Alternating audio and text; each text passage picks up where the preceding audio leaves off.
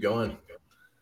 Oh well, I was just going to say that back when I was a, a, university professor, I when I wasn't conscious of how I was the one creating overworking and and where there were schedules that were not all my decision, like when classes start and end.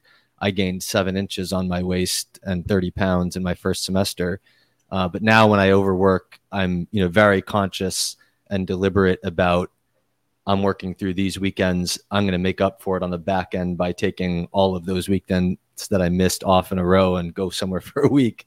And so because I'm creating the schedule myself and because I'm measuring my waist circumference and my weight every morning, I you know I'm I'm in control now even when I'm overworking. So well, we are live at Rounding the Earth with uh, Chris Masterjohn, who is a uh, who is it, you specialize in nutrition, um, and and is one of the people that I've met during the pandemic that I would call uh, a good generalist thinker. In addition to his expertise, and um, one of the people, it, you know, when when uh, you read research papers, I, am going to say this to to everybody because I've been asked this question actually, I was asked by somebody, uh, by a journalist in in San Juan last year. Um, he said, you know, what is it that you do when you you know go through a research paper? And I said, really, the best way to do it is to get like five smart people in a room who all have a little bit different point of views and expertises. And if you if if there's anything wrong, you're going to find you know you're going to have five different vectors uh, approaching uh, you know whatever might have gone wrong. Uh, but today we're going to be uh, discussing uh, vaccine trials we're going to go back and take a look at the documentation from uh, at least the Pfizer trial. But uh, Chris, I'll let you steer. And if you need to share a screen, uh, feel free. I do have the Pfizer trial report up uh, on my computer if we need to take a look at that. Sure. Um, well, I'll just make the point that my PhD is in nutritional sciences, and nutritional sciences is basically where molecular biology and biochemistry meet the food that you eat. So if you're looking at vaccines, you know, I'm not an expert in vaccines, but in nutrition, we do randomized controlled trials. So the research methods are, are very similar. And in terms of molecular biology, PCR testing, et cetera, those are all those methods that are used for viruses, bacteria, uh, vaccines, et cetera, and are things that we would use in, in nutrition research just to, you know, PCR, for example, we would use uh, like if I feed this rat vitamin D, what you know, how how do its gene expression, uh, the expression of its genes change, and we look at PCR that way. Uh, so the the issue that's new for me with the vaccine trials is something that I came across when I was trying to put together, not trying, I did put together a a uh, protocol for post vaccine side effects and one of the things that I was trying to do in understanding what are the drivers of post vaccine side effects was to say, well, given that these contain the spike protein like the virus does, but are distributed differently because they're injected into the muscle versus being uh, taken in by by the mucous membranes, especially the respiratory tract. quick correction: they, they don't contain the spike protein, but they. I mean, they, well, it depends which. Right. I'm I misspoke, except it would apply to Novavax, but I, it was not my intention to single out Novavax. I I did misspeak. So they contain either the mRNA or the DNA to code the spike protein, or in, in the case of Novavax, they contain spike protein. Um, but point being that they generate the presence of the spike protein in the body, but it's distributed differently because it's going into the muscle versus the rest the mucous membranes, especially the respiratory tract, is with the virus. So one of my goals was to say if we look at something like long lasting vaccine side effects and we look at long COVID, where are the overlap in the symptoms and where are the differences? Because that might provide a hint into uh, into how the mechanisms in terms of things generated by the spike protein or things generated by the immune response um, are the same or, or differ and give us hints into the mechanisms. And so the one of the first things that I noted was that in both long COVID and in VAERS data, the vaccine adverse event reporting system, if you just look at the total reports in VAERS for any coughing disorder and call it cough, for any disorder that involves trouble breathing and call it dyspnea. So, you know, dyspnea is like an umbrella category for any type of trouble breathing. You might call it it's hard to breathe, or you might call it I'm breathing at a higher rate, or I'm short of breath, I have air hunger, or whatever. Dyspnea sort of covers all that. And then you look at fatigue. In both long COVID and post COVID vaccine side effects, fatigue, dyspnea, and cough are reported in a four to two to one ratio. And I'm like, wow, that's a bizarre similarity. And I don't know what causes that. I mean, it, it could be spurious. So, for example, it could be that any respiratory disorder tends to lead to those long lasting side effects in that ratio and that we have a spurious vaccine signal in VAERS because people are just getting sick after the vaccines and it's not cause and effect, but they're reporting it. That's possible, but it's still remarkable enough to wonder why they correlate that way. And the first thing I wanted to do is know whether they also appear fatigue cough, uh, fatigue dyspnea cough in a four to two to one ratio in the vaccine trials. And what I realized was that no one coughed in the vaccine trials. so, what we're going to talk about in this segment, anyway, is just how it happened that no one coughed in the vaccine trials. And this is a little bit of, um, I'm making a generalization because not every vaccine trial recorded and reported adverse events in the same way. And we can get into the differences, but we can start with a general statement and then we can look at the Pfizer trial in particular. And then if you want, we can look at some of the other trials. So the general statement is that the vaccine trials used the PCR test to make all COVID symptoms disappear if they were negative on the PCR test by being sucked into the black hole of suspected but not confirmed COVID 19 in which case those adverse effects never appeared in the trial reports and in general never appear anywhere except exceptions where I believe because Pfizer was given the EUA first, the advisory board for the FDA kind of messed up and discussed in the briefing document the exact s- suspected COVID figures in a way that Peter Doshi immediately highlighted before the world in the BMJ to point out one of the major flaws driven by that, where he said, look, the fact that the vaccine had no effect on suspected COVID when suspected COVID was defined by all the COVID symptoms and only reduced the PCR positivity that you had when you felt that you had COVID and the doctor agreed, that should raise our attention to the fact that 95.3% of the suspected COVID was PCR negative.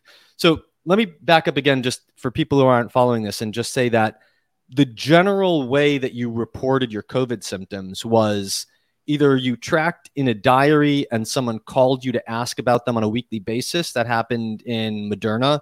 Or in the Pfizer trial, you were just self responsible for if you had this list of symptoms, it was your responsibility to immediately call the whoever was in charge and say, I have one or more of these symptoms that you listed as a COVID symptom. Then you had a telehealth, um, you know, sort of like a Zoom meeting, but in a in a um, healthcare based alternative to Zoom. And you talked about your symptoms. If they agreed that you might have COVID, they told you take that kit that we gave you at the beginning, swab your own nose, mail it in, and we'll see if you have COVID. So if you came with a cough, or if you came with a fever, or if you came with diarrhea, or if you came with shortness of breath, and you had the telehealth visit, they they said this might be COVID. You swab it. If it's positive, you get counted in the trial reports. If it's negative, you disappear into a black hole. And so we know from the FDA briefing document of the Pfizer trial that there were 3,580 cases of suspected COVID. 95.3% of them were negative. And so when they talk about 95% efficacy of the vaccine, they're talking about the PCR positive portion of that. And if you think about what that means, okay, can, can I? Yeah, yeah. Go ahead. Stop there for a moment. What's the definition of a disease? Whose definition? I mean, I, I, I don't I don't know if there. I'm sure there's official definitions of disease, but um, you know, I I imagine they would they would be something like anything that causes an interruption of your normal functioning that you need to live a you know perform at your tasks in life. That causes it or that is it? I mean i don't know. I, i'd be willing to listen to other people's ideas about what defines a disease but um i think some people some people would take go ahead. The disease was was uh was a collection of symptoms right? And that the right. etiology was like a, a separate thing you know oh yeah. Oh i see where i see where you're going. Right.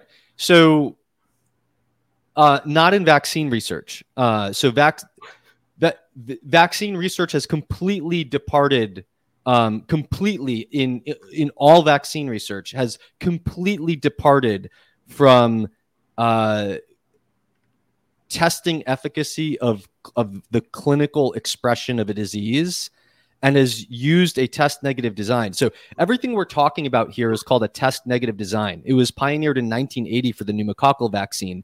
Uh, it increased in, in prevalence among vaccine efficacy studies up through uh, since 1980, but especially in the last decade, since 2011, 90% of vaccine efficacy studies are test negative case control studies. This is what the CDC uses for COVID, but it's also what is used to test the live polio vaccine in Afghanistan, India, Pakistan, Somalia. What they do is they take tens of thousands of paralyzed children who have the exact clinical phenotype of polio. This isn't just the same symptoms, it's literally you can show that the same problem in the spinal cord is exactly the same, right? So these are people with with polio type um, acute flaccid paralysis. And they show that the vaccine's 95% effective against polio by showing that within the paralyzed children, the vaccine is giving you a 95% lower probability of a of a positive stool test for type 1 or type 3 polio virus. Okay, so if, if you have a vaccine and the number of people receiving the vaccine um, who have the symptoms that had described the disease, if that number goes way up, but there are fewer positive tests, that's called an effective vaccine still. Correct. Okay. So so listen so listen listen the definition let me let me bring this up where uh, I have I have a like a, a laid out definition of um it's in an article I wrote called Test Negative Case Control Studies Are a Scam. and I just want to pull up the. So the def the definition of it. I, I like that phrase. I, you know, I, I, felt like I should say something like that, but I'm glad that that's the title of your. Yeah. Article. Okay. So my article on on on on Substack is called "Test Negative Case Control Studies Are a Scam," and the definition I'm quoting from a paper by this was a review from Marc Lipsitch, who's very, very become very famous as a public health person in COVID. And it is a very strong proponent of test negative case control studies. So, the definition of a test negative design is a design in which, quote, the same clinical case definition is used for enrollment in both cases and controls. And laboratory testing is subsequently used to distinguish which patients were cases and which were controls right? So this is a case control study where effective is you know it makes you be a control basically instead of a case right? But notice that the word case is used twice there. One is to say that everyone is a case in terms of the clinical case definition. The other case is on is is what is determined to use vaccine efficacy which is you are a case if you test positive and you're a control if you test negative, right? So, um, so what? Listen, why would 90% of vaccine efficacy studies since 2011 use a design that controls for the clinical expression of a disease and then bases efficacy on testing negative for the pathogen of interest unless it was implicitly tacitly acknowledged by the entire vaccine efficacy research community that vaccines do not excel at changing the clinical expression of disease. They excel at making making you test negative for the pathogen of interest. Right. Yeah. Uh, uh, my thought was um, once you change the definition of what a of what disease means for the purpose of this form of, of test design. Um, it, it's a game, and any game uh, gets gamed, right? yeah. Any type of process that you set up that is not the the fundamental thing that you're working toward, right? Um, whether it's a workplace, you know, you set up incentives for sales, and then suddenly you have people who make sales that may not be as productive sales, but they're they're padding their income because of the incentive system, right? Uh, you, you create rules and systems get gamed, and that that feels like what's going on here. Um, the worry. Well, you know the, the ultimate worry is that's intentional and that it was a process that was you know once it was put in place it was studied with the goal perhaps even well i mean that that look that has to be the case because look what happened so that that was pioneered as a, a type of case control study and if you look at reviews on this there are various um, there are various justifications around the convenience of the sampling and this is something that you don't bring into randomized controlled trials. Like part of the reason you do observational studies of any type, especially a case control study, is because it's so easy to do the sampling. Like case control study, you just pick people who have a disease, you pick people who don't, or whatever. Um, you don't have to pick people prospectively and follow them like in a pr- prospective cohort study. You don't have to have an, an enormous apparatus to blind and randomly allocate things, right? So the randomized controlled trials are where you do what's totally not convenient at all because you are prioritizing getting the highest quality information you can, right? And yet, all of the vaccine randomized controlled trials borrowed the test negative design, originally justified on convenience, from the lowest quality type of observational study, which is a case control study, and they became test negative randomized controlled trials.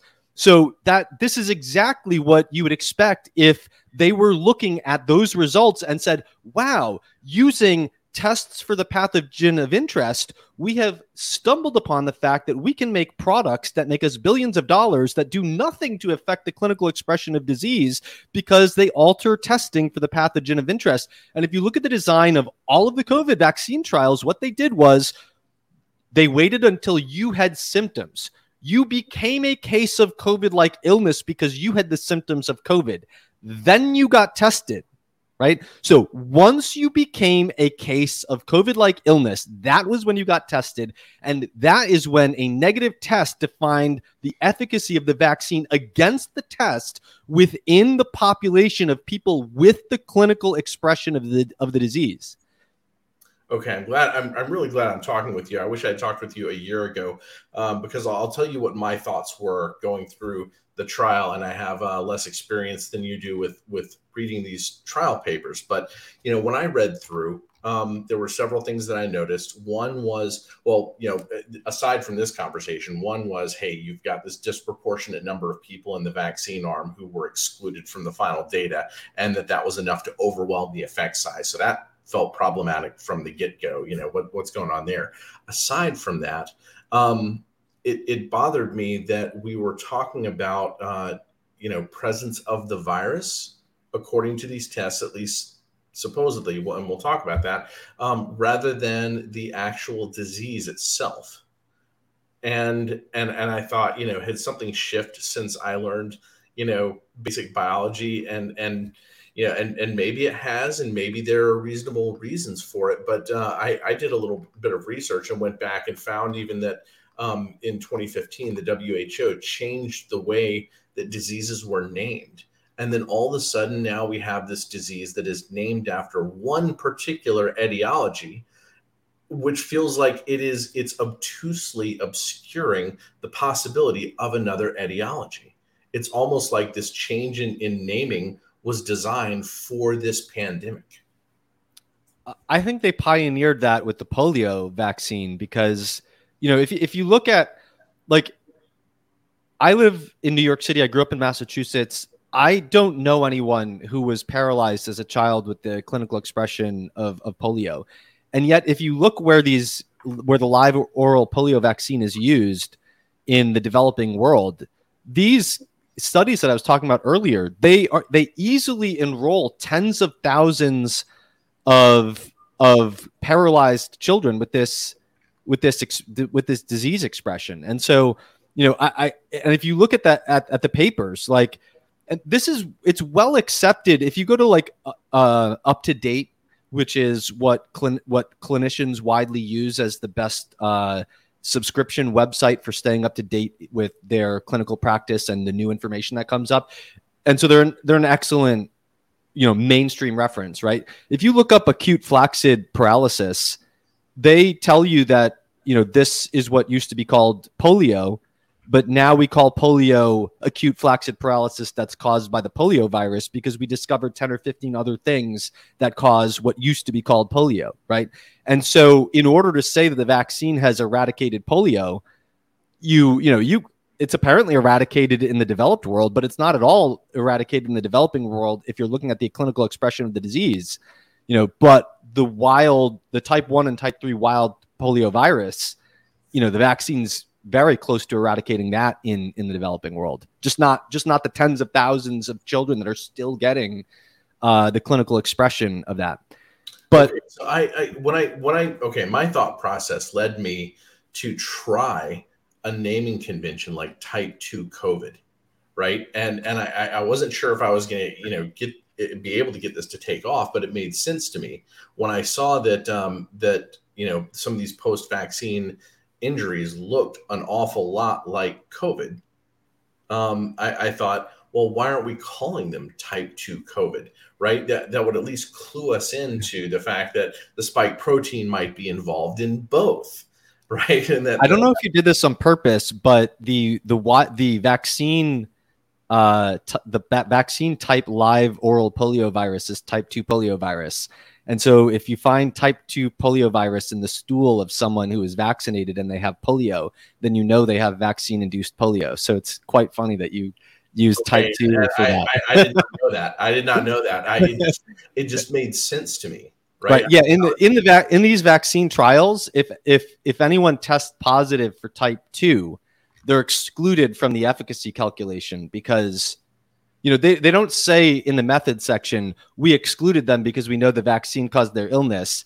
They just say you know if we discover type 2 polio virus we excluded. There was 5% of the paralyzed children had type 2 virus so that we excluded them. Um, now we have these unexplained lopsided exclusions uh, in the uh, and you know I, am gonna I'm gonna bring this up. Um, so, so, I just I just want to quickly co- make one quick comment on something you said earlier in in these vaccine trials we're not really looking at infection instead of clinical expression of disease only the AstraZeneca trial gave PCR tests to people who weren't symptomatic only there in some of the AstraZeneca trials do we have a a general estimate of the uh, efficacy of the vaccine against the total PCR positivity. In all of the other trials, and in, in, in the, even in the AstraZeneca trial, the, the primary endpoint was PCR positivity if you were a COVID like illness case, right? So it's we didn't care about infection. We only cared about PCR positivity within the COVID like illness population. So, so it's it's not either of those. It's not we paid attention to infection instead of clinical expression or clinical expression instead of infection. We only wanted to know do, within the ill population, does the testing rate go down?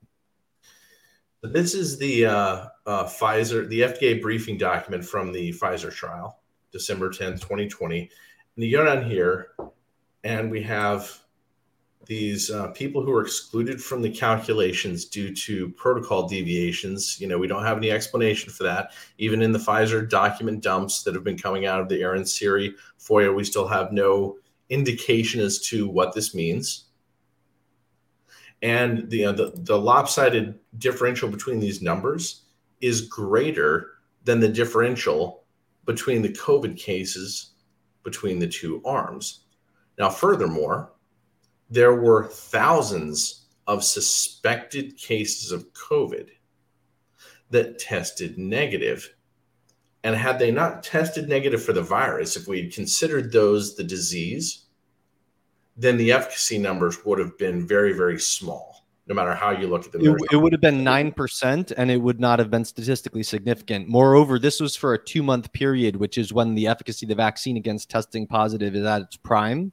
And so overall, we might have seen even a flip of that to negative efficacy. But at the two month mark, based on the numbers in this briefing document, it would be not nine percent and not statistically significant. Um, I, I do believe that in this Aaron Siri data dumps, uh, I believe a month or two ago, we got a list of protocol exclusions and they were, uh, I, I didn't analyze them in great detail, but a lot of the, a lot of them were for like participant received a different COVID vaccine during the trial and, and stuff like that. It was, it was quite, um, it, it, it's very interesting, but uh, anyway. But uh, I, you know, I think I think the individual case numbers that I could go read now. I wasn't aware of this. I I don't know if they have. I believe what they have is like this is the reason and this is the count for that reason. It's it's it's, it's real hard to find because the there's so many files and they're not named very clearly. But so, um, yeah, this isn't organized. Like I can't find a place where there are 372 no, I believe there's a PDF where the, the PDF is the protocol exclusions and it and it just lists it just itemizes them. I believe that came out about a month ago. But did, um, does it itemize them per case or does it itemize um, per type of exclusion? Per, type per, per, per, type of exclusion. So like you know 341 um, people were excluded for a reason X. Uh, I, th- I think it might um, it might also then itemize them in a in a uh, like uh, participant code per person. I, am not sure. I, will I know that I tweeted something about it, so it's it's possible that I can pull up that uh, the link to that by by searching uh, excluded from me on Twitter, but um, but but anyway, I, I you know I think I think the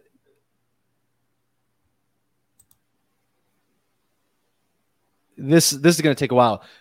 Before I do that, um, I just you know just just to drill home this this sort of like the reason we started talking about this. So if you if you look at the Pfizer trial, um, they define COVID symptoms as as fever, cough, shortness of breath, chills, uh, muscle pain, loss of taste or smell, sore throat, diarrhea, or vomiting.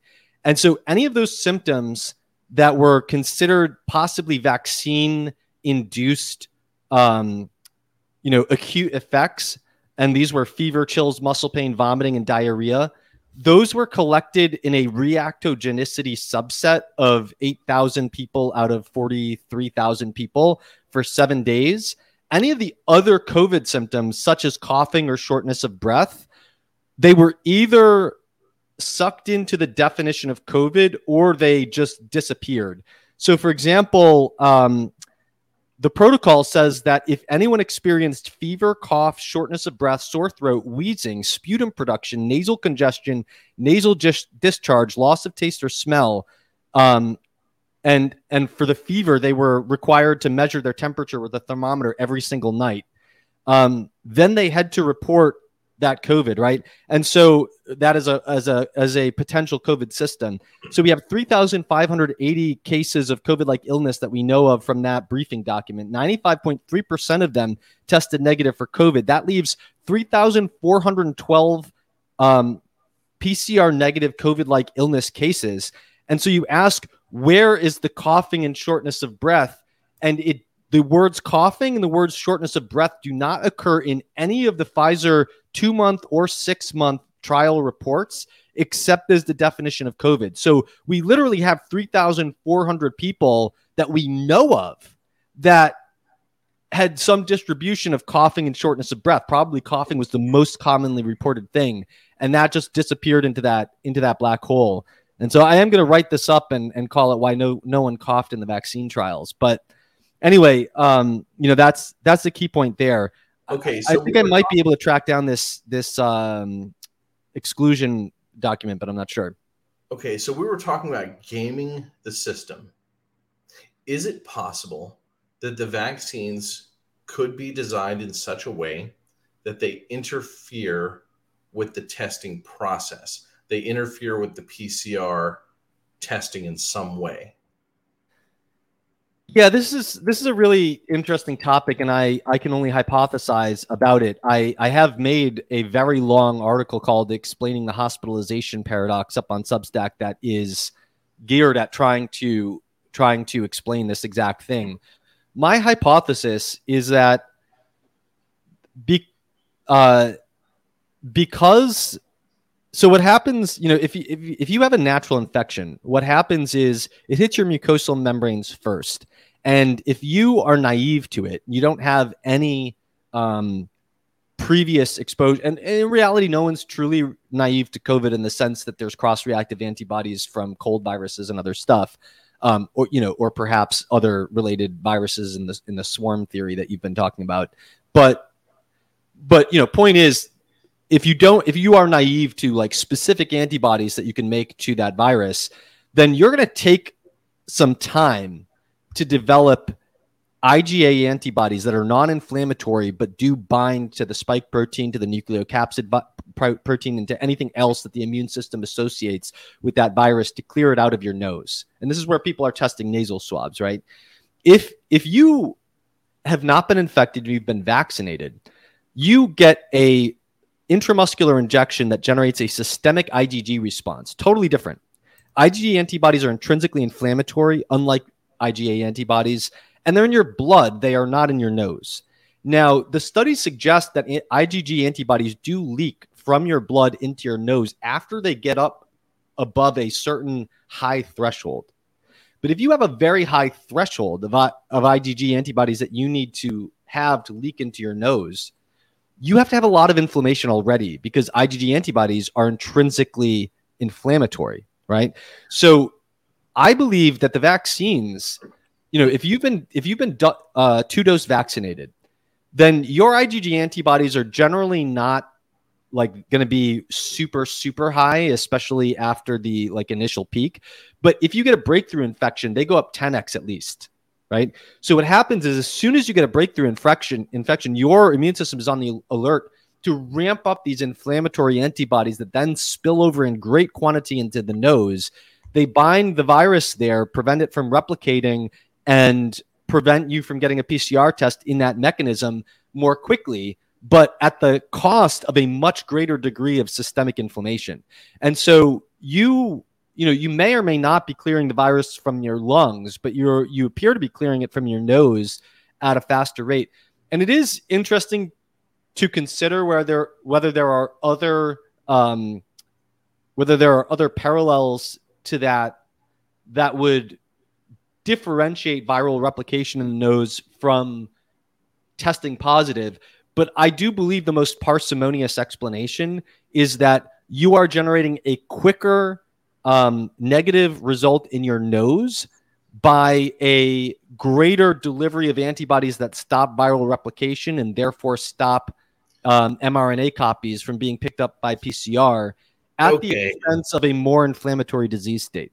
Okay, so it may be that the vaccines are specifically suited to clear SARS CoV 2 out of your nose specifically, but perhaps not the rest of your epithelial layer. Are there are, are there any of the um, studies at all any, uh, that that test lung lavage versus uh, nasal swab to sort of see that differential? I know that early during the pandemic, I did see you know like uh, you know, animal studies um, where they were doing you know like sort of first testing of, of various medicines Uh, like hydroxychloroquine. There was uh, one out of France uh, with uh, monkeys, where uh, macaques, where they did you know look at viral loads, fecal samples, lung lavage, um, you know nasopharyngeal, and they looked at the difference between these, and you could see the rates of decrease of viral load were different depending on which you know swabs you looked at.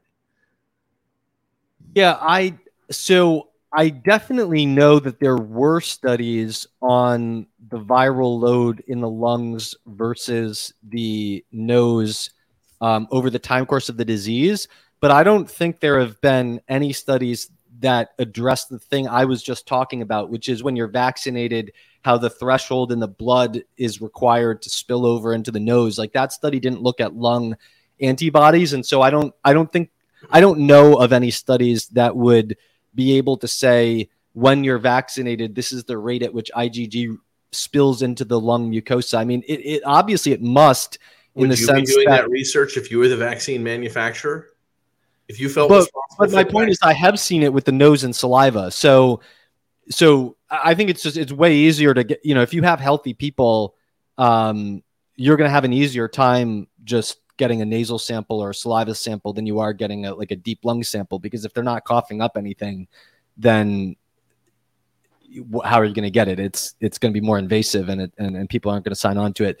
So I mean, I get your point. Like the the um, I don't think the study I saw on the nose uh, and saliva versus the blood. I, I don't think that was a vaccine sponsored study, and it uh, definitely came out way after the vaccine trials. And so it's you know it's it's pretty clear that they they systematically ignored the mucosa because look, I mean, it, it's it was well predicted and known before the vaccines came out that they were not going to produce a neutralizing response in the mucosa because, um, or that they weren't going to reliably produce a a, a, a mucosal response um, because they aren't delivered to the mucosa. And it was, you know, it was already well understood in flu vaccine trials that you have to deliver vaccines intranasally if you want to put a put a complete stop to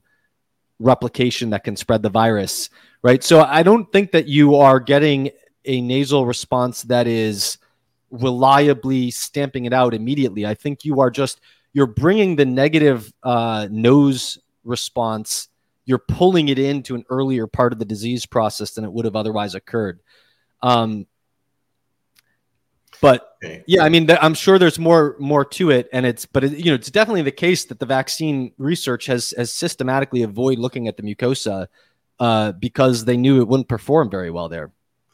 Okay, I've got on my screen. Um, I, I have got a couple of these saved in different locations, but um, you know, this is a snapshot from uh, I believe this is from the CDC's website where uh, they took a look at people who were hospitalized with COVID-like illness and you can see there were more people hospitalized with COVID like illness who had been fully vaccinated than who right. were unvaccinated. Um, but a far smaller portion of them tested positive. Now, yeah, that's that's the same design as the vaccine trials, and and and roughly, um, you know, yeah, you can see this vaccine efficacy computation of eighty six percent. Um, roughly, the same number of people were vaccinated at this point. Like it was this was from a time when when you can really just kind of take the ratios of these numbers to kind of see. So it may be that we have vaccine efficacy according to one specific definition of disease.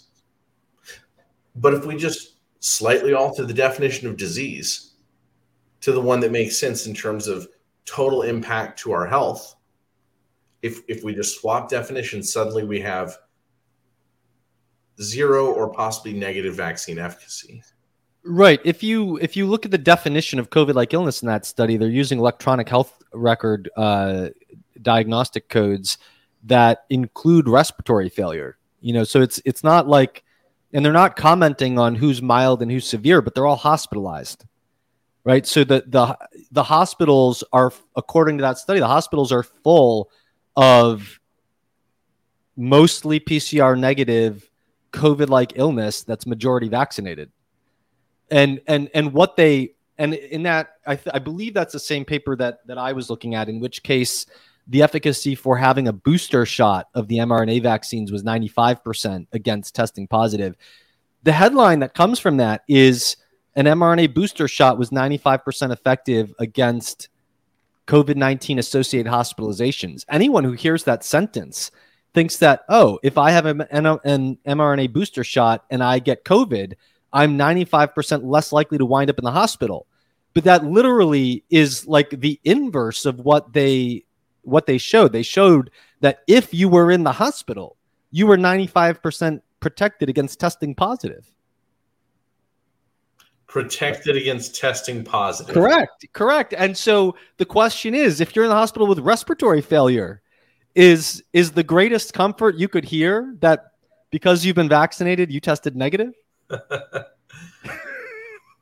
Yeah, yeah. I mean, uh, imagine the sleight of hand involved to make a headline out of that, that this is 95% effective against COVID 19 associated hospitalizations.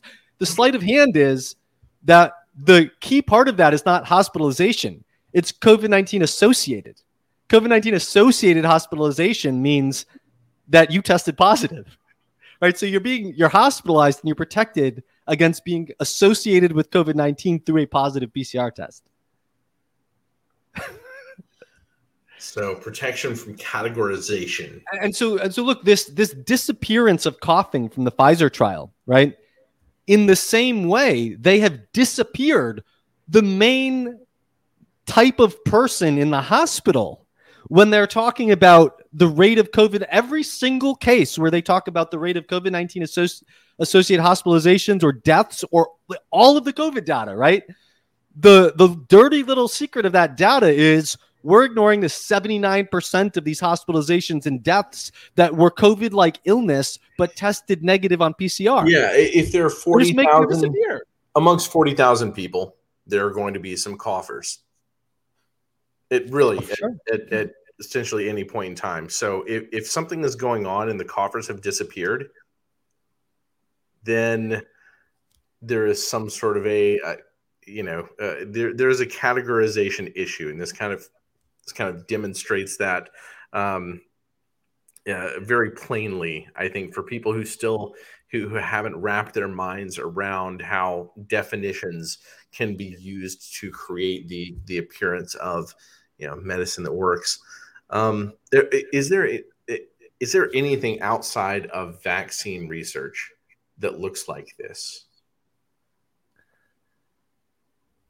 I don't know of anything, honestly. I mean, I had never heard of a test negative case control study.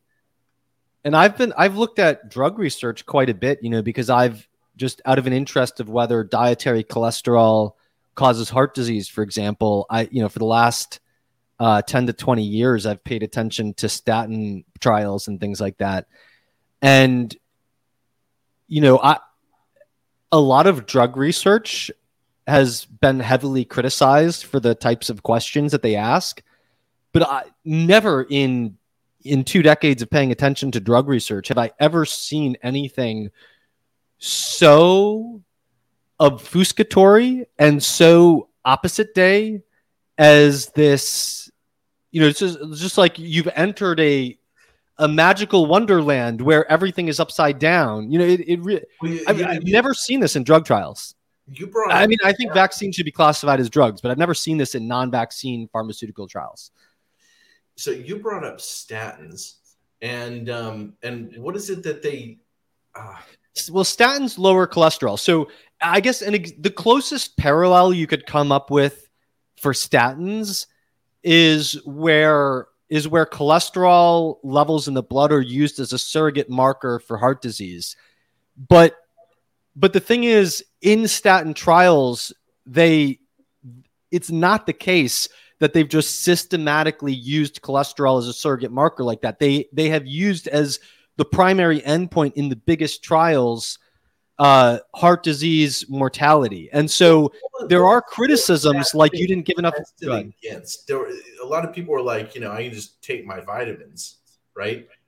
What, what's the, the main competitor to statins just on the vitamin shelf? Uh, I mean, honestly, the main competitor to statins is a is a low saturated fat, low fat diet. Um, you know, if if you look at those diets that came out of um, that well, came I, out of, I'll go ahead. Yeah. I'll go ahead and, uh, and, insert what I was thinking. Uh, niacin. Oh so, uh, well, I, yeah, I think I think ni- niacin yeah, I mean niacin you can you can use pharmacologically at very high doses to lower cholesterol. I think a, a safer alternative is pantethine, which is a specific form of, of vitamin B5 uh, that is is somewhat structured differently from pantothenic acid, the most common okay. form of that. I, I, wanted to bring this into the conversation though because I, I I'm not I didn't do a deep dive yet on statins. I started to last year because I actually had a doctor. Um, I, my cholesterol was a little high. It was the only thing that I, I you know tested badly on.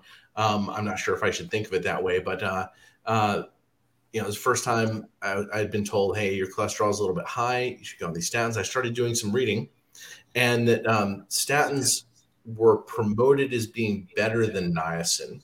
Like some of some of the studies on efficacy pitted them against niacin, but the industry invented its own different version of niacin to test against.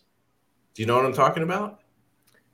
No, I might have read about that in the past, but I, I don't recall it right now. Okay, um, and and I, I, I can't have this conversation well enough yet, so maybe I'll just I'll send you some stuff. Well, look, so so there's there's there's much that could be used to criticize the statin trials. One of the one of the I mean, among the criticisms is in in prevention among people who don't have existing heart disease, the number needed to treat, meaning the number of people you need to treat with a statin to lower one heart disease death, is is exceedingly high. Um, you know, much higher than what typically drugs would have in the past.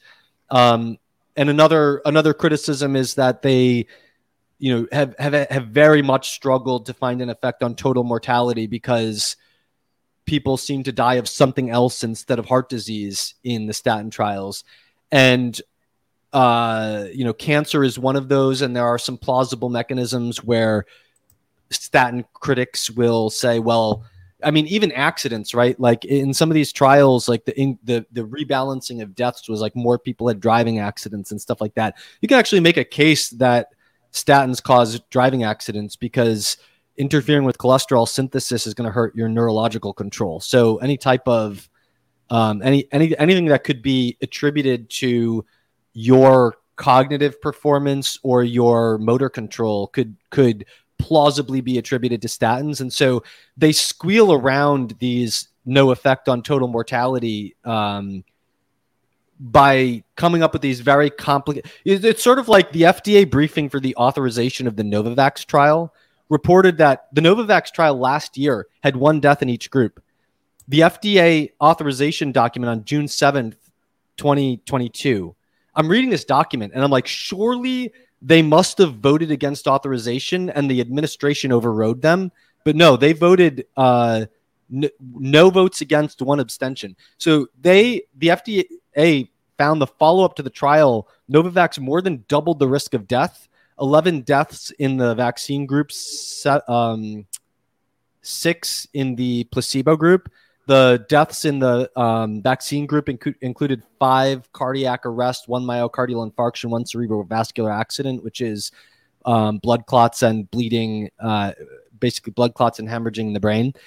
And so they go at great length to justify why each of these cases did not resemble the heart inflammation that is known to be attributable to the vaccines from myocarditis and pericarditis and explain why these cardiac deaths excess in the vaccine group are not related to the vaccine and therefore it doesn't matter that it doubled the total mortality rate.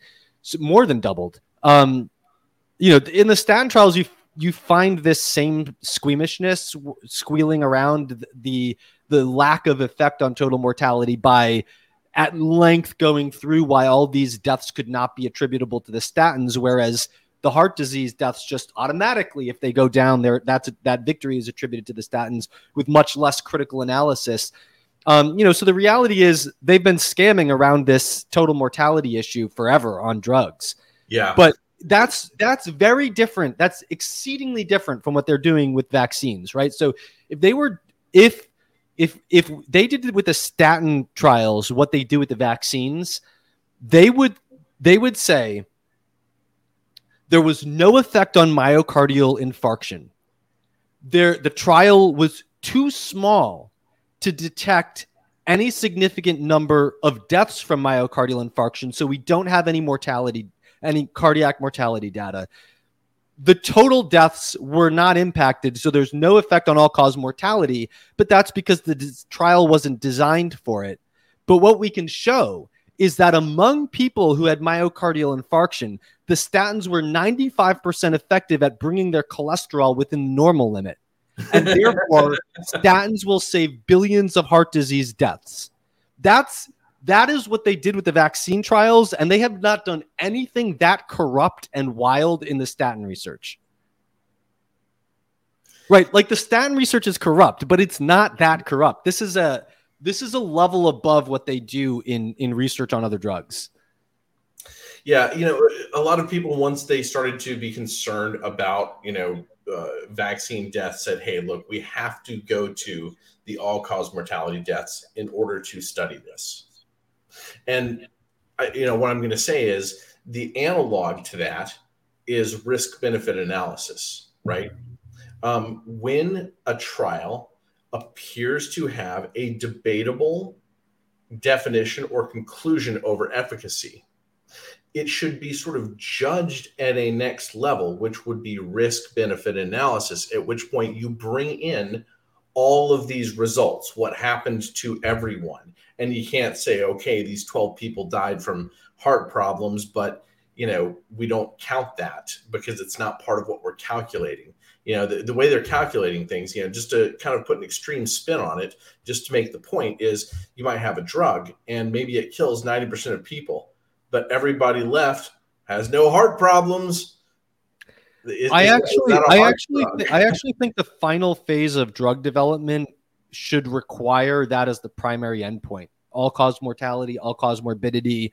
Some, I, I, I feel, I feel like just an we, overall risk benefit analysis a holistic risk benefit analysis. Right, but from the trials, right? So what they did with the vaccine trials is they designed the trials to not be able to answer those questions so that they could use incredibly confounded observational data in order to answer that question, right? And so you wind up with this case that I know you've been working on with the uh, education and wealth confounders where the COVID vaccines protected against dying from everything in the observational literature. Um, uh, or just you know overall they protect against non-covid mortality right but you can't get even a hint of that in the vaccine trials and so i think the i think the final phase of of rcts for any development of any drug is is is to say okay in the in the in the first two phases we used our endpoint of interest to show the path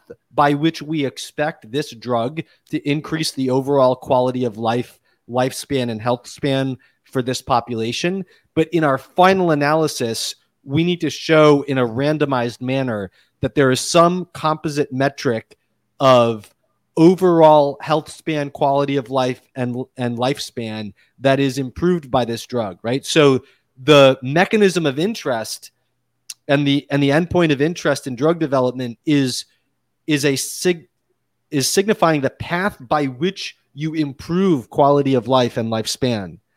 Yeah, but the result is that you actually do improve quality of life and lifespan. And and I think this is this is a little what's freaking people out is that um, what we see when we track uh, the degree of correlation from county to county of what you might think of as vaccine efficacy. You know how how many uh, um, uh, COVID deaths do you have? Uh, and then looking at the the vaccinated portion of the county, the correlations track uh, for you know whether or not a person was vaccinated, vax complete, boosted, whatever uh, percent over 85 vaccinated. All that tracks with the proportion of people in the county who have a bachelor's degree and is anti-correlated, or you know that's a negative correlation, but that's you know what you would expect if if uh, the vaccines give a an advantage in mortality or benefit from an advantage in mortality from people who are educated. And I hypothesize that um, that uh, you know education and wealth and health are basically all kind of tied. Education and wealth, obviously. I, I think wealth and health, obviously. It's weird that there isn't a lot of research out there. There is something called um, uh, health effect, that I've read in several studies where people have, have pointed out, and specifically with respect to vaccines, like flu vaccines, that uh, somebody pointed out that if you took out uh, what looked like a health effect, that flu vaccines went from looking, I think, like 50% effective to looking 0% effective. And, and once uh, people started studying like one location at a time, like in Michigan State, they found zero efficacy in the flu vaccines. Yeah, I, I think there's a, a few underlying uh, things going on, but one interesting point that uh, Robert Sapolsky has made, I haven't read his book on stress, but I listened to his interview with Peter Attia, and he was making the point that you see this correlation between wealth and health within a country, but you don't see it when you're looking at um, you don't you don't see it in a more global context where you're saying like do the rich countries have better health than the poor countries? And you especially don't see it when you're looking at like hunter gatherers who would be who would be quantified as like infinitely poor um, compared to people in rich countries. And so his hypothesis to explain that disconnect or that disparity in in the the way in which you're looking at it is that that stress uh, there there's a lot of stress that's generated from comparing yourself to others in a way that hurts your that your um, self-esteem and morale. And so that and i think it's more than this but what he was saying is that in a rich country where you have enormous disparities in, in wealth people who are poor walk around with a constant sense of inferiority because they're seeing people nearby them who have much more than they have but I, as you just said, there are other metrics of access and habits that correlate with wealth and education. And I think one of those could probably just be called a health consciousness, uh, met, you know, uh, health consciousness, or con- it probably correlates with uh, conscientiousness on the big five psychological traits, but it, you know, manifests in a much more health specific way. If you have access to better better doctors and better healthcare, et cetera, but also if you are you know constantly taking care of yourself um, in various ways i think what's interesting is if you could find ways to dissociate the specific avenues through which most health conscious people practice their health from their health consciousness uh, it would be very interesting so one way that people have done that is when they're looking at meat eating instead of looking at normal meat eaters versus vegetarians they look at meat eaters and vegetarians who shop at health food stores and so these disparities in the health between meat eaters and vegetarians in general disappear when you control for health consciousness by limiting to people who shop at health food stores. You know, and most of those vegetarians are probably going to health food stores. So the real, you know, it's probably not health food store that's causing the disparity in health. It's it's probably like whatever makes you want to shop at a health food store. So I think a lot of these things with flu vaccine is sort of like flu vaccine is a mainstream expression of health consciousness but if you took someone who was very health conscious and was opposed to the flu vaccine on health grounds, those people who express their health consciousness in a different way probably also are very healthy in a way that rivals them or perhaps exceeds them because it's not the flu vaccine necessarily that's making you healthy. It's this general attitude where in 5,000 ways that are all each individually very hard to measure, you are a health conscious person. Um, you know, but then also just having just access, of course, to better healthcare is a, is a significant thing.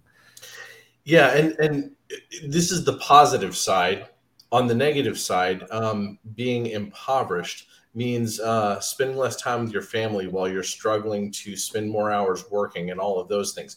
I actually think that that the effect has more to do with the things that you lack in life than like conscientiousness is, is more like a baseline of what happens when you do not have excess stresses right um, I, like I, I know that i am personally you know much more conscious you know whether it's health conscious or even just getting my chores done yeah, any any aspect of daily life when i have uh, less stresses that eat up all my time right? And and it, it's very easy to imagine that uh, you know people for whom the lack of time to be conscientious becomes a chronic condition.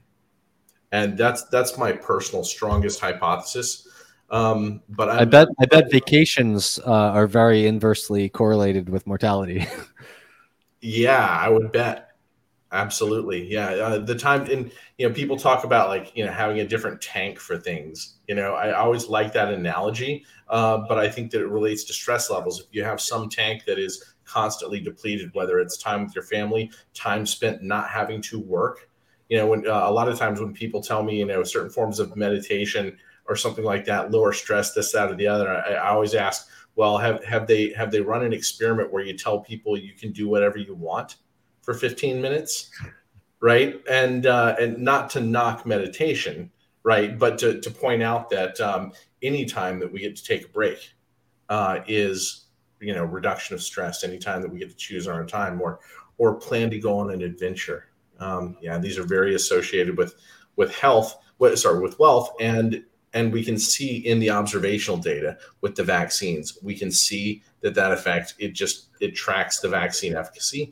And in the vaccine safety data link the fact that there is efficacy for non covid mortality not just a little but in some demographics it was as high as 72% right that's that is highly suggestive of hey more people were vaccinated who have you know lower stress that would cause these other forms of death yeah and you know particularly with the mrna vaccines they the both both of those trials have non-significant increases in mortality mm-hmm. where you know that if in, if observationally if the mrna vaccines specifically share in that correlation of of decreased total mortality or non-COVID mortality, you know it has to be spurious in some way because it just directly conflicts with the trial results.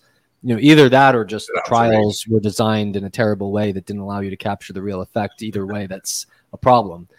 Um, but the trials were, uh, you know, more likely balanced than the vaccine safety data link.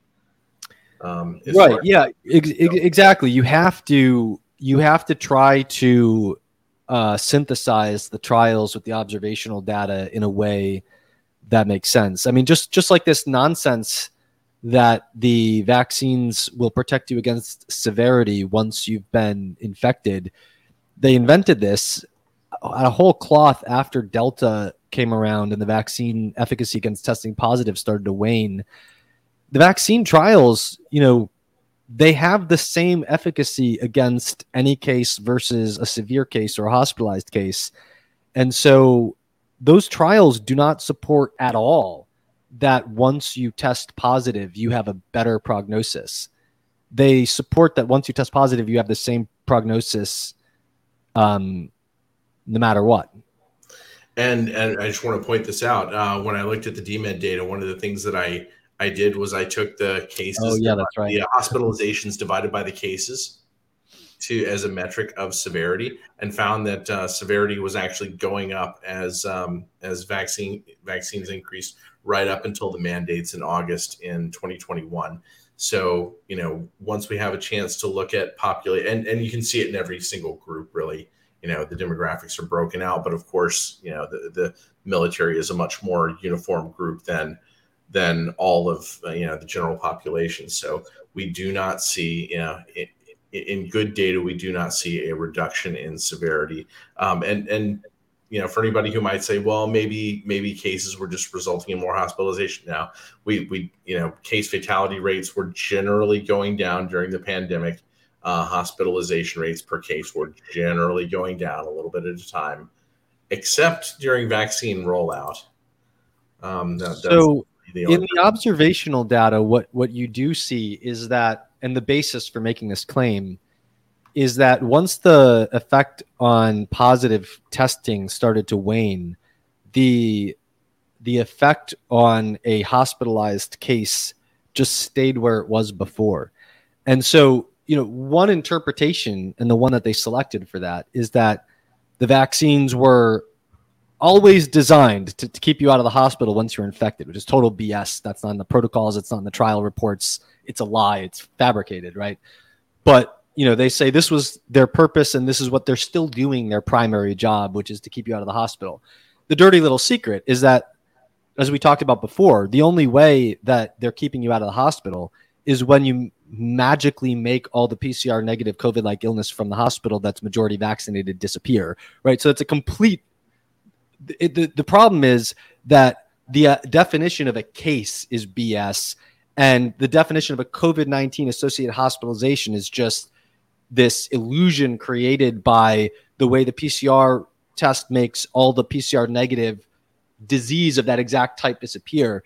But I have a I have a hypothesis. I, I, just want to throw this out real quick too. From what I'm seeing worldwide, uh, when I look uh, from nation to nation and, and, look for the data, it looks like most nations, their healthcare systems are more stressed now than they ever were during 2020. 2022 is like the most stressed year worldwide for hospital systems. And huh. in some countries, um, it, it's breaking down right now.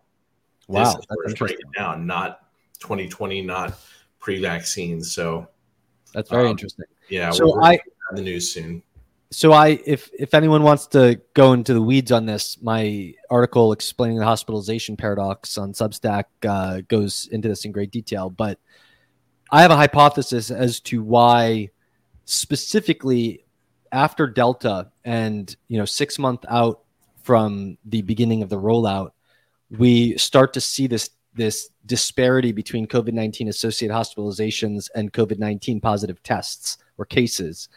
And I, I believe that the I believe this is best explained where if you are vaccinated and you get COVID, a negative test actually becomes a marker for a more severe disease. And the, the logic is as follows when you have a very high antibody response, and you are more prepared to expect the virus, the amount of IgG that leaks out into your nose to neutralize that virus is, you know, it might be very inflammatory or maybe it's not.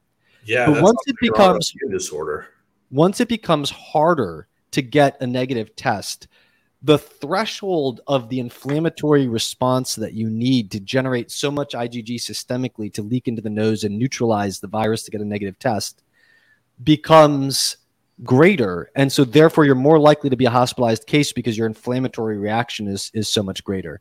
And so i think i think what's happening is a lot of vaccinated people are actually getting covid but by the time they get into the hospital they have so much inflammatory systemic igg response that it's actually generated a, a negative test while they're in the hospital but at the expense of being in the hospital with covid like illness right? So you know, I do think a portion of this PCR negative COVID like illness in vaccinated people is other things like vaccine side effects and spike protein in, induced COVID like illness and things like that. But I do think a portion of it is just people who got COVID and got a negative test at the expense of more inflammation, not because of an unexpected side effect of the vaccine, but because of the actual design of the vaccine in trying to give you this neutralizing response through a systemic inflammatory IgG response instead of the normal way you encounter a virus, which is to generate a non inflammatory IgA response in your nose. So, to make an analogy, pumping up IgG antibodies in order to try to protect the epithelial layer might be like having a home uh, in, in an urban environment, leaving the doors and windows open all the time. However, at two in the morning every morning, you have a loud alarm that goes off so that you jump up, grab your shotgun, and practice defending your home. Overall, this is you know you you may have fewer intruders successfully invade your home, but the cost of doing this is going to be destructive to your health. Maybe just closing the doors and windows is is a better way to treat the situation. It's that's a pretty good analogy. Yeah. Um, and and we are seeing, um, you know, uh, people uh, like in the military data. Uh, again, you know, I, I love being able to look through the military data because you have this demographically uniform population. Um, but you can see, uh, you know, the number of immun- immunological disorders just, you know, reported skyrocket, like they doubled um, in 2021 relative to previous years in terms of uh, first year reporting. You know, doubling that's substantial. That's worth looking at, and it suggests to us that the framework by which we analyze the trials is entirely wrong. Now, one more thing. I don't know if you saw this or, or, or uh, feel comfortable interpreting in this. The, are you familiar with Jikkyleaks, the anonymous no. account on Twitter? Um, no. pointed out that if if you look that uh, some of the trial data had like um, uh, nucleocapsid uh, ant- antibody testing or antigen testing. Yeah. And that if you judged by that, there was essentially 0% efficacy, almost exactly 0% efficacy. Um, If you have, I have seen, yeah, I've seen the, I've, I've, I've, I had that somewhere in my notes on the trials, but I don't remember which trial had that and what the numbers were. Um, so okay, so in the J and J trial, um, seroconversion to anti-nucleocapsid antibodies had at day 71 in in a sample of 2650 people 18 asymptomatic infections in the vaccine group and 50 in the placebo group with a vaccine efficacy of 65.5%. So I don't know what what trial he was looking at, but the J&J trial had an effect on anti-nucleocapsid antibodies. Right. There was some sort of like a, a an expected um, two and a half times multiplication factor that wasn't included in that computation, and I can't remember the logic behind that. Um, I, I, haven't delved deeply into this one yet, but I, I well, I can, yeah, I mean, I can, I'd have to look at at that argument to know, you know, to to know what what they were talking about with that calculation. But what I can say is that if you, the AstraZeneca trial looked at um, total PCR positivity at the end of the trial, and this doesn't capture anti uh, um, like infections that didn't occur at that time point, whereas the anti-nucleocapsid seroconversion would capture any uh, serocon would capture any past infection during that time point. But it, the efficacy against PCR positivity was around six, uh, 50%, and the efficacy against being a COVID case was around 70%. So what I think is interesting is that the efficacy against PCR positivity is less than the uh, efficacy against being a COVID case, which means that the vaccines are better at giving you a negative PCR test once you've become a COVID like illness case than they are otherwise. Um, and I and I think that and what that what that sort of argues is that they're not achieving negative COVID cases by pre- preventing infection, right? That if if they were if they were preventing infection as their primary mechanism of action, they should be best at preventing PCR positivity. And granted, PCR positivity has a very high, you know, the, the CT count is 40 um, in the trials uh, or in that trial. It's it's generally high across the trials, and so it's capturing a lot of cases where you wouldn't be able to find any culturable virus in the nose. Uh, so you're not. I wouldn't call this in, infection. I would it call it PCR positivity, right? Um, call it what it actually is. And go ahead. One more hypothesis before we leave this point behind, because I think that there's one uh, potential explanation that nobody has is really talking about because we haven't really figured everything out yet. Um, uh, when I talked to Steven Pelech, um, he was on Rounding the Earth a couple weeks ago.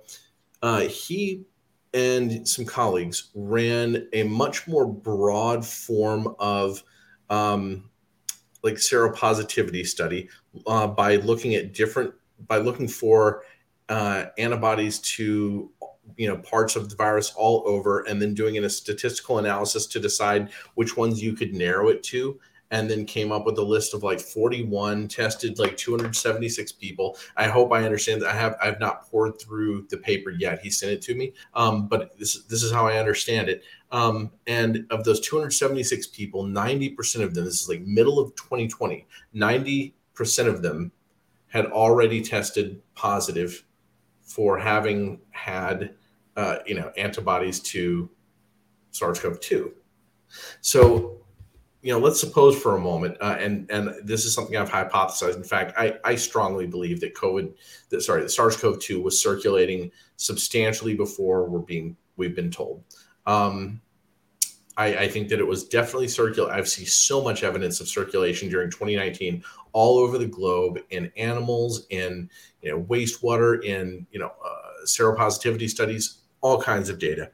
I can I can add to that S1 antigen found in the blood of people with respiratory illness before COVID.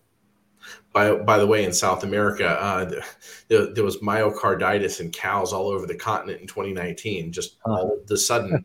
Um, so you know, I, I, I do think the virus will cause some cases of myocarditis, but I, I kind of want to look at that research. But it, uh, one thought that I've had is the introduction of the vaccines um, isn't masking the virus in cases of COVID-like illness. It is simply causing cases of COVID-like illness because these are people who already had the virus previously and then the vaccine is causing some sort of new immune response that is that that is doing something with the body's defenses where the body has set up defenses for the virus already the vaccine is introduced and then the two aren't playing well together.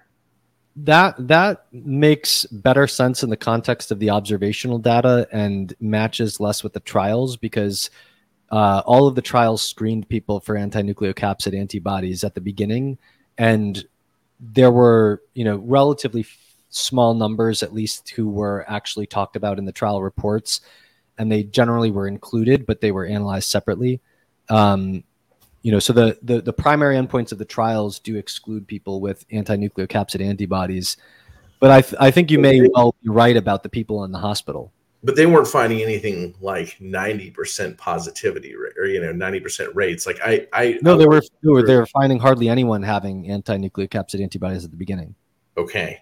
So i'm I, am i am thinking that that might be a poor test for who has or has not had sars-cov-2 and you know maybe they know that's that.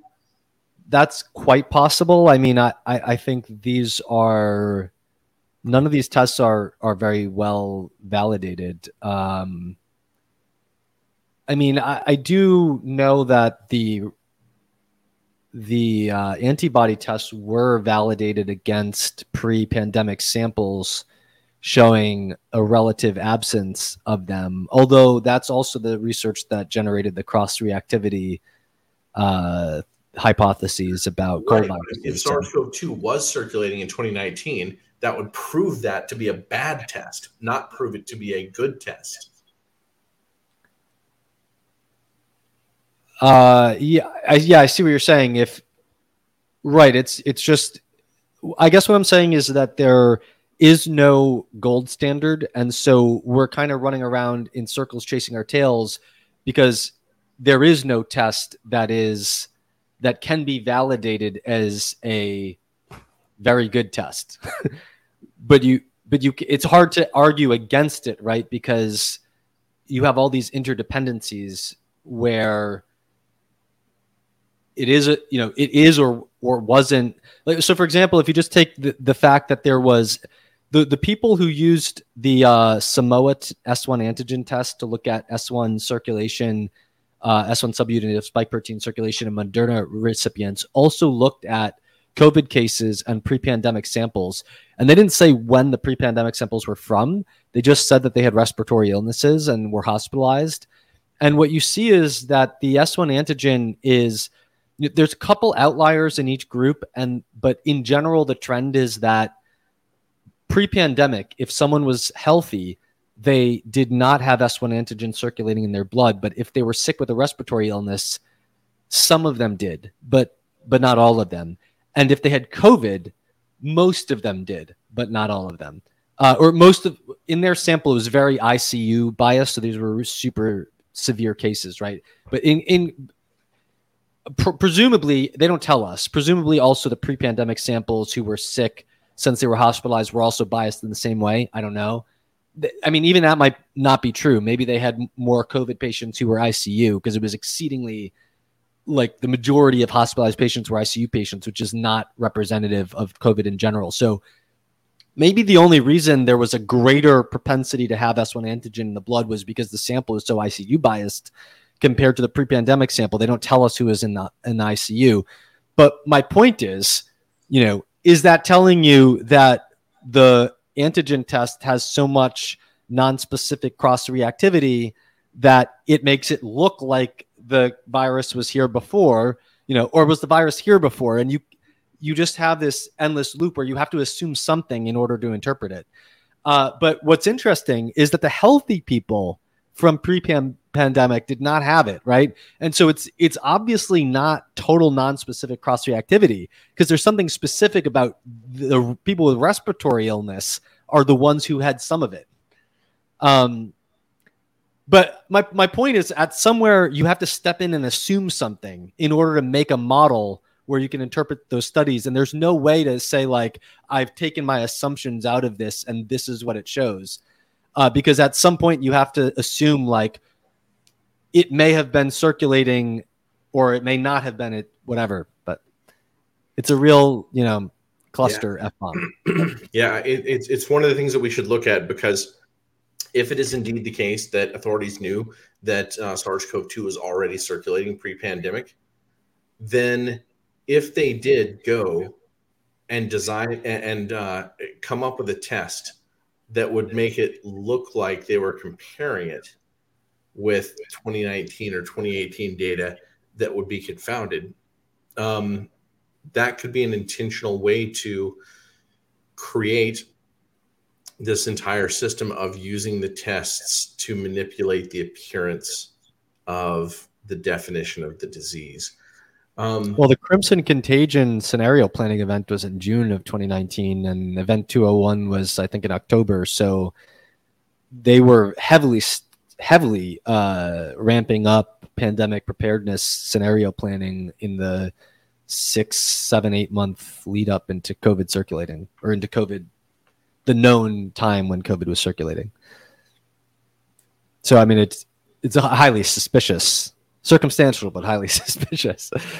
Well, we could. Um, I, I, enjoy theorizing with you. We could do this all day, but I'm, I'm going to go ahead and, and uh, give you an opportunity to, uh, uh, to express closing words if you have them, or we can wrap things up. But it's been uh, an interesting conversation. Um, you know, uh, just the strangeness of the disappearance of coughing and dyspnea uh, in in the data is highly suggestive that somebody created a system to smuggle the expression of illness uh, in you know eh, versus the expression of positivity in, in sort of two different directions to to separate that and pull the wool over our eyes. Is that a fair explanation? Yeah, yeah, and I I should I should note for fairness that I uh, in the Moderna trial, buried in the supplementary index, they do actually have the coughing data and it generally makes the Moderna trial look exactly like the way the FDA briefing document makes the Pfizer trial look at two months. Because in the Moderna trial, the coughing is slightly higher in the vac. Actually, it makes it look worse. The coughing is slightly higher in the vaccine group, and they made dyspnea disappear because for some reason the Moderna participants had, were more likely to have a cough than dyspnea, but also they bifurcated dyspnea into multiple subtypes. And so the reports for shortness of breath and difficulty breathing are different, which makes the total dyspnea fall under 1% and therefore not qualified to be in the supplementary ap- appendix because of they, they used 1% as a threshold.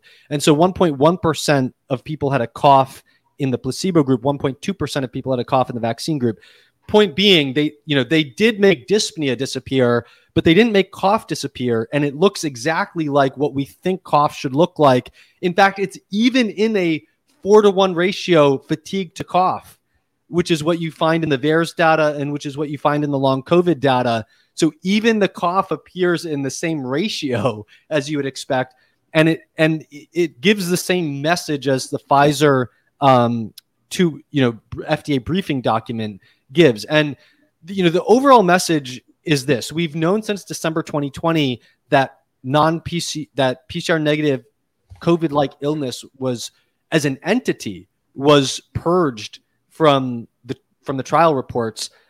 What we now know from what I brought forth is that it's not just the entity of COVID like illness, it's all the specific symptoms down to one so trivial as coughing that was systematically through the design of the adverse event reporting collection and reporting wiped out from knowledge from the trials. And this is all in service to defining the disease as the test for the pathogen of interest so that you can show 95% efficacy when you have no efficacy against the clinical expression of the disease, where you can systematically wipe out knowledge of this by purging anyone who does not test positive and who has the clinical expression of disease from the trial reports and from the headlines about who is in the hospitals.